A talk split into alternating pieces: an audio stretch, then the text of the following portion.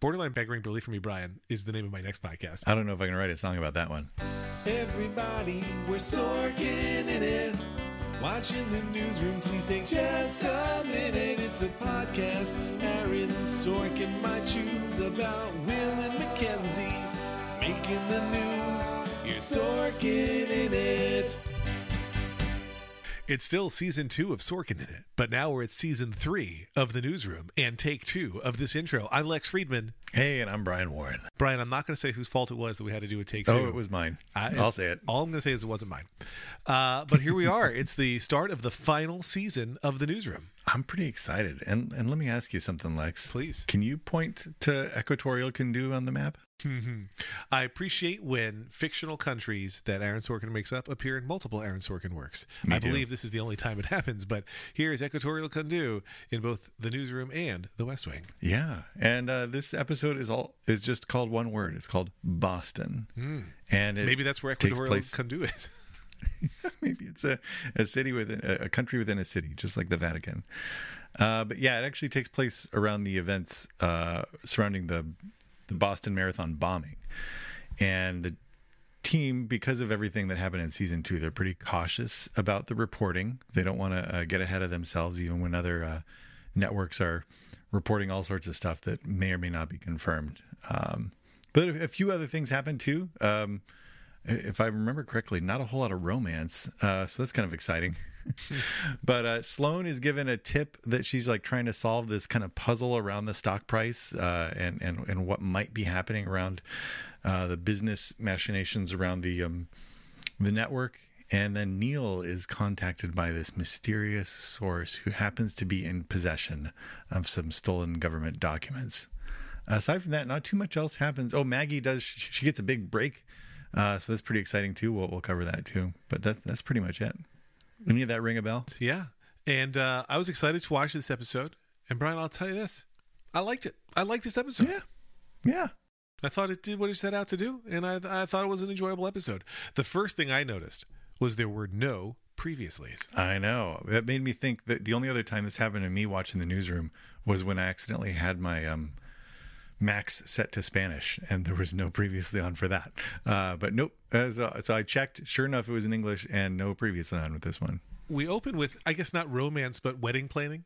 And uh, uh, I guess uh, our friend Mackenzie McHale has a lot of women she needs as bridesmaids, including Sloane. And I did not buy for a minute that Sloane was bridesmaid material for Mackenzie. Like, they're not that close. Like, I don't know. I mean, they've certainly shared plenty of um, connecting time, like at that bar that they go to and stuff. But it always seems like it's around something else. It wouldn't really pass the Bechdel test, right? Brian, they're always talking about something in the in the episode. You work at Chewy. If you yeah, if you were getting do. married today, are there people from Chewy who you would invite as grooms or bridesmaids, groomsmen or bridesmaids? Not a chance. No. Yeah, and you some suck, of those people Chewy employees. Known, just kidding. Some of those people I've don't. known for a lot longer than I've been at Chewy. So uh, there's some people I've known for years and years, but uh, they're not they're not uh, standing at the wedding material, I suppose. Right, especially no like if, if you already have two, a lot of people. Like that seems like an easy cut. That's a work for anyway, whatever. Yeah. Um, but I thought that that whole thing was like hilariously insane, that they basically have no friendships outside of work. And I think they even that that Will calls out, yeah, I've tried to cultivate it that I only have work friendships. Like that's that's not life, but okay. I, I guess uh, Mackenzie notices the Boston Marathon bombing before anybody else does because she's watching a live feed of the Boston Marathon on a T V. Yeah. Great. And then we cut to Maggie. The first scene we see of her, she's like doing reps at the gym, right? She's got the hair back to blonde, and uh, she's really trying to make something of herself. I feel like they made a little bit too much of this scene. Like they leaned in a little bit too hard on this. But it, as a plot device, like her kind of getting her life together, I'm fine with it. Well, I think it, I, I think it's pretty cool. I loved the trainer. And I don't know if we see more of the trainer, but I would like to, because that trainer's like, love the pain, eat the pain. And I was like, yes, that is my mantra for twenty twenty-four. Love the pain, eat the pain. I could. I thought that was hilarious and funny, and I, I liked it all. Um, and then we go back to the newsroom itself. And is it just me, or does uh, Hallie work here now? Hallie works there now. I have it on here as my list on my list of things to talk about. We thought we were saying goodbye to Hallie at the end of season well, two. Well, if like, you re-listen well, to our last episode, you thought we were saying goodbye to Hallie. I expressed no opinion okay, on this topic. I, I wasn't did. sure. I didn't want to say goodbye to her, is what I said. No, I didn't want to, but I kind of, I, I, I thought she felt like a single season character, and so I was pretty surprised. But I'm fine with her being in the newsroom. Like, this is cool. She's a fun character. It's kind of funny that they don't tell us precisely what her job is or how long she's been there or what the deal is. She's just there. I think she talks about, like, having to finish a article or something. Like, I feel like she's writing on the blog. Maybe Neil got promoted or something. I don't know. But um, how many bloggers does one newsroom need? And I, I don't know. It's just... my current read is they kind of want us to forget that she didn't work there last season. Like, and here's this other character. But hopefully at some point they'll acknowledge how she got the job. Then, then like, we're, we're doing a lot of catching up on different characters, right? So now we cut to the courtroom. Sure. Where Don is, because Don has jury duty. This, to me, felt a lot like Don being stuck on a plane, felt, not getting to report the news, too. Exactly like that moment. And I was so excited that the judge was going to shut it down. Because the judge is like, no, everybody has jobs. And, like, the fact that somebody's texting you that there was a bombing at the Boston Marathon does not mean that you should be excused from jury duty. Yeah. Which is one hundred percent accurate. Yes. And then he, then Don, I think, commits contempt of court. Because he's like, I own this bagel slicer and I nearly cut my finger off or whatever. Like, it's funny. It's a good moment. And he knows all the salient facts of the case already. And he, I don't know. But. Like, it sounded like the kind of thing you say to get out of jury duty, and judges don't love that. I don't know. I didn't like it. I didn't like it. I thought he should have made him keep on jury duty. Or uh, you, you mentioned being in contempt of court. Like, maybe uh, have him spend the rest of the day in, in holding or something. Like, right. That that would have been a pretty um, dope move for the for the judge to do at that point. Yeah. Oh, you wanted to get out of jury duty? Great. You're out of jury duty, but we're going to keep you here for uh, you know the next twelve hours. And then we get to see Sloane, who is so excited because now she has a Bloomberg terminal. Right. Uh, a plot line I thought was dumb. Bloomberg terminal, real thing, but, like, this is a rich network. Like, she should have been able to have a Bloomberg terminal a long time ago, and now she does. And because mm-hmm. she has it, she doesn't know about the Boston Marathon bombing. But, of course, every Bloomberg terminal would have flashed stories about... It's not just financial news. It's all news. Right. Um, so I thought that whole thing was weird. But then we get into... the good stuff. I, I, I found character actions insane and crazy, but not to the level of belief beggarment.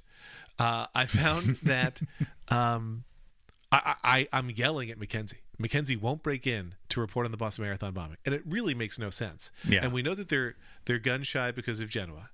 And she says, we're not first, so we might as well be last and have our facts straight. All of which is still crazy to me. Either she says that or Charlie says that. But either way, you can break in and say, we're getting early reports of a explosion of some sort in Boston at the end of the Boston Marathon. We literally saw it. Here's footage that we saw with our eyeballs that you can now see. We don't know what happened yet, but we're working on it. You can say that. Yeah. We could say, you can even say, C N N is reporting X or this other, but they just, to do nothing is to do a disservice to their viewers. And of course they're going to lose audience. Like, it seems insane. Like, it... It is borderline beggaring belief for me, Brian. I'm not going to lie. Borderline beggaring, beggaring belief for me, Brian, is the name of my next podcast. But I, I don't know if I can write a song about that one. How how did you feel about it though? That whole thing. Yeah, I I don't recall the first time that this came up where we felt like they were doing themselves and their viewers a disservice by not even mentioning things. Um, that it feels so much in service of them wanting to posture their caution that I don't feel like they're really uh that Sorkin's really um he's getting in his own way. It, it, it ends up not sounding like a newscast, and they do this one point where they're like panning across from like C N N to Fox and everybody else, and then like when they get to A C N, there's like nothing happening. The person's talking about something completely unrelated, and it's just like I would turn that. I would turn the channel. Like, it doesn't make any sense. We in twenty twenty-three and four, you know, you'll sometimes see people mock Fox News. Like, this especially happened during the Trump presidency, where mm. something horrible would happen, and then Fox News would be like, "Hey, here's a here's a totally different story about like tangerines or something." Yeah, and. So obviously it's a thing that can happen, right? There can be a network that doesn't report a thing, but here we're not avoiding the story because we're ashamed of it. We don't have we don't have all our facts in. Okay. Mm-hmm. But, and this is the thing that bothers me across many T V series. It's okay to let our heroes win, right? The drama doesn't always have to come from them being screwed. And I yeah. think that maybe one of the larger weaknesses on the newsroom as a whole is that too often the people we root for are disappointing or disappointed because of the hands they're being dealt. And it's like, it's okay for them to have some wins. Like, the drama can come from elsewhere. Yeah. And th- them being late was crazy. And then Will does that insanely poorly timed pep talk that's not even a good pep talk when they should all be working the Boston story. And like, it just, I found that part annoying. I also have this note. Jim looks different. So I don't know if this was like a long time since the previous season, but I thought Jim looked decidedly different. I don't know if you had that feeling or not. Yeah, there was something different. I do remember feeling that, but I didn't write it down.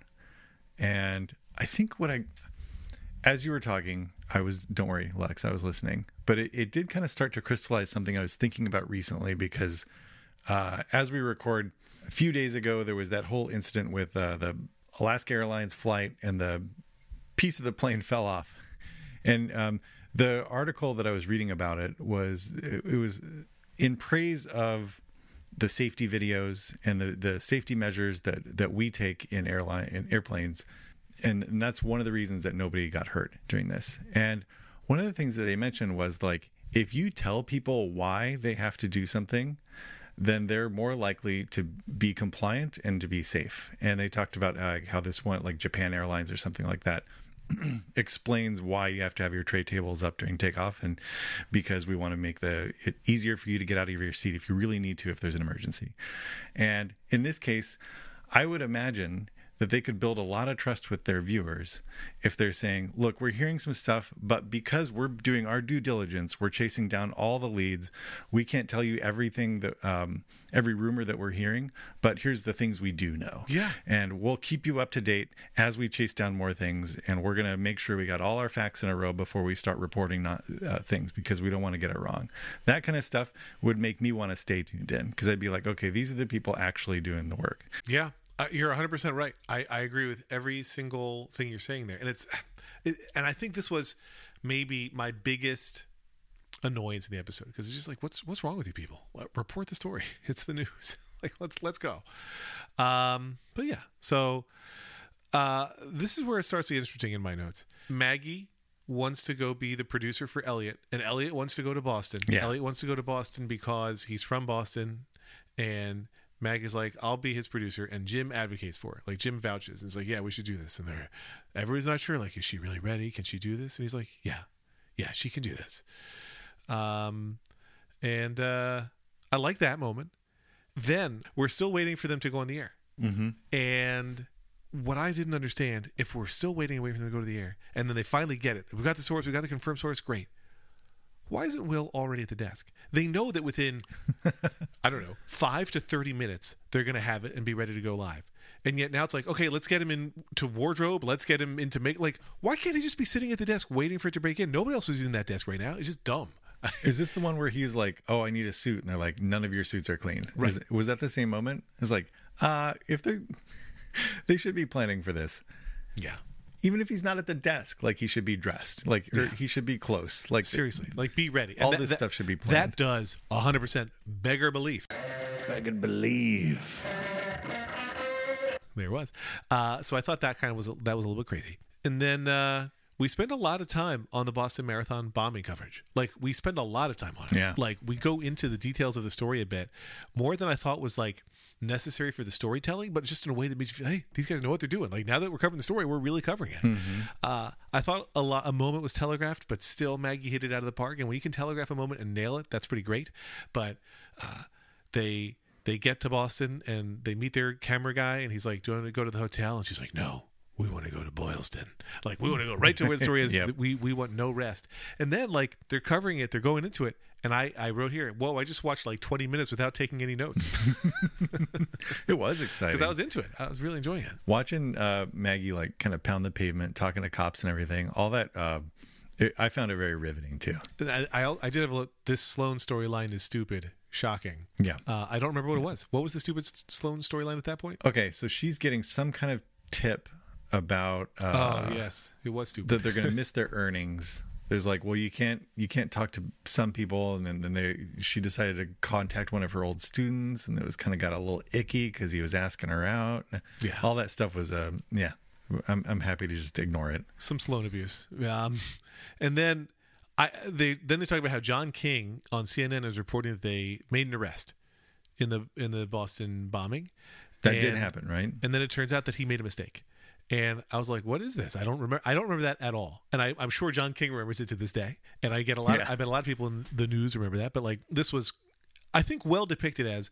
Uh, At first, you can see some Schadenfreude on the newsroom staff because, or the Newsnight staff because, yeah, they were cheering. They're like whooping it up, but like, there, but for the grace of God, go them. They've just been there. Mm-hmm. Um, I think they like the heat's off them. Charlie had that good line of they. He got knocked down. You didn't get any taller. Right. Yes. And then, uh, but then he still is like with Will, like ah, they screwed up. But I didn't remember that at all. I did find it, Neil, you know, has has received some. Again, Sorkin doesn't understand technology, but he's received some kind of secretive communique, and he's going to go meet somebody. I found undercover Neil very amusing when he's like sneaking through trying to meet his contact. I found that very funny. yeah, yeah, going to going to that toilet or to, to get the flash drive and stuff. Like he he's very he's, he's not going to ever be a good spy. And the the maitre d' is like, or the host, whichever. He's like, uh, the bathroom is for customers only. And so Neil says, what's the least expensive thing on the menu? And the guy's like, just use the bathroom. Like, I really enjoyed all of that. But I did not enjoy his hands in the public restroom toilet. That I did not find funny at all. Ooh, I thought it was super gross. Yep. Didn't like it. And then Will's like, Neil, go buy an air-gapped computer, which was, again, an example to me of Aaron Sorkin trying to sound like he knows tech when he doesn't know tech. Mm-hmm. If you don't know, which I would forgive you for not knowing, dear listener, an air-gapped computer is a computer not connected to the internet. It is basically impossible to buy a computer that isn't air-gapped until you hook it up. So he could say, mm-hmm. go buy a computer for air-gapping purposes, but go buy an air-gapped computer is like, yeah. go buy an electric computer. Like, what what, what are we saying here? Like a mechanical keyboard, yeah. yeah um, just buy a computer. Right. And it, so I remember... when I first saw this, I was like, is he going to go? Is there some like special place that you go buy uh, computers f- specifically for news purposes that say don't have a Wi-Fi card or something? Uh, this time it looked like he just picked something up from like, what, Best Buy or something like that and just opened it up, which there's no guarantee that's, I don't know. I, I, I don't know. Like it does. So it does show him when he's like connect, getting it set up, like the Windows logo and stuff lo- is loading. He like says not now or something when it's supposed to connect to the Wi-Fi. Like, I don't know. Like that's, that's the closest we got to anything that looked remotely air gapped. And, and kind of surprising that like there aren't computers in the office. Like, hey, here is a computer we can use, or literally here's a computer we can take and put offline. Like, I don't know. Yeah. Um, but so, and apparently Neil has a whole cache now of secret documents saying things. Um, I was remembering though, that the marathon shooting story was insane. I remember it pretty vividly. The manhunt for those two guys. It was a lot. Mm-hmm. Um, you referenced at the top, Kundu. Yes. And so we're, we're getting some, and that's, I guess that's what Neil's leak is about, right? It's, it's stuff related to Kundu. Is that right? And it's interesting because it's not for the first time the newsroom mixing real stories with fake stories, because any story yeah. involving Kundu is going to be fake because Kundu is fake. And it's interesting now, like, now this is a story that we don't know how it ends. And it's, you know, the Boston Marathon bombing, very real. And this thing, very not real. And so I thought that was... Yeah, and the, the Boston Marathon story is going to end by the end of this episode. But the Kundu thing with Neil clearly is going to kind of... at least extend a few episodes. So is Sorkin setting us I up I would say for, that this story has... This is all, the rest of season three. This is our Genoa tip. Yeah, this this story has a Kundu spirit. So I I mean, I really... You're like, when I t- couldn't get it in the first time, I made sure I got it in the next time. Um, I feel like I'm listening to the rebound. Then we... We're back in Boston, and Elliot's not eating walnuts because he has a walnut allergy, except... what does he think those crunchy things are in his salad? They're walnuts. Sorkin loves to give a, a an, an otherwise, you know, studious person a mouth problem, a speaking problem.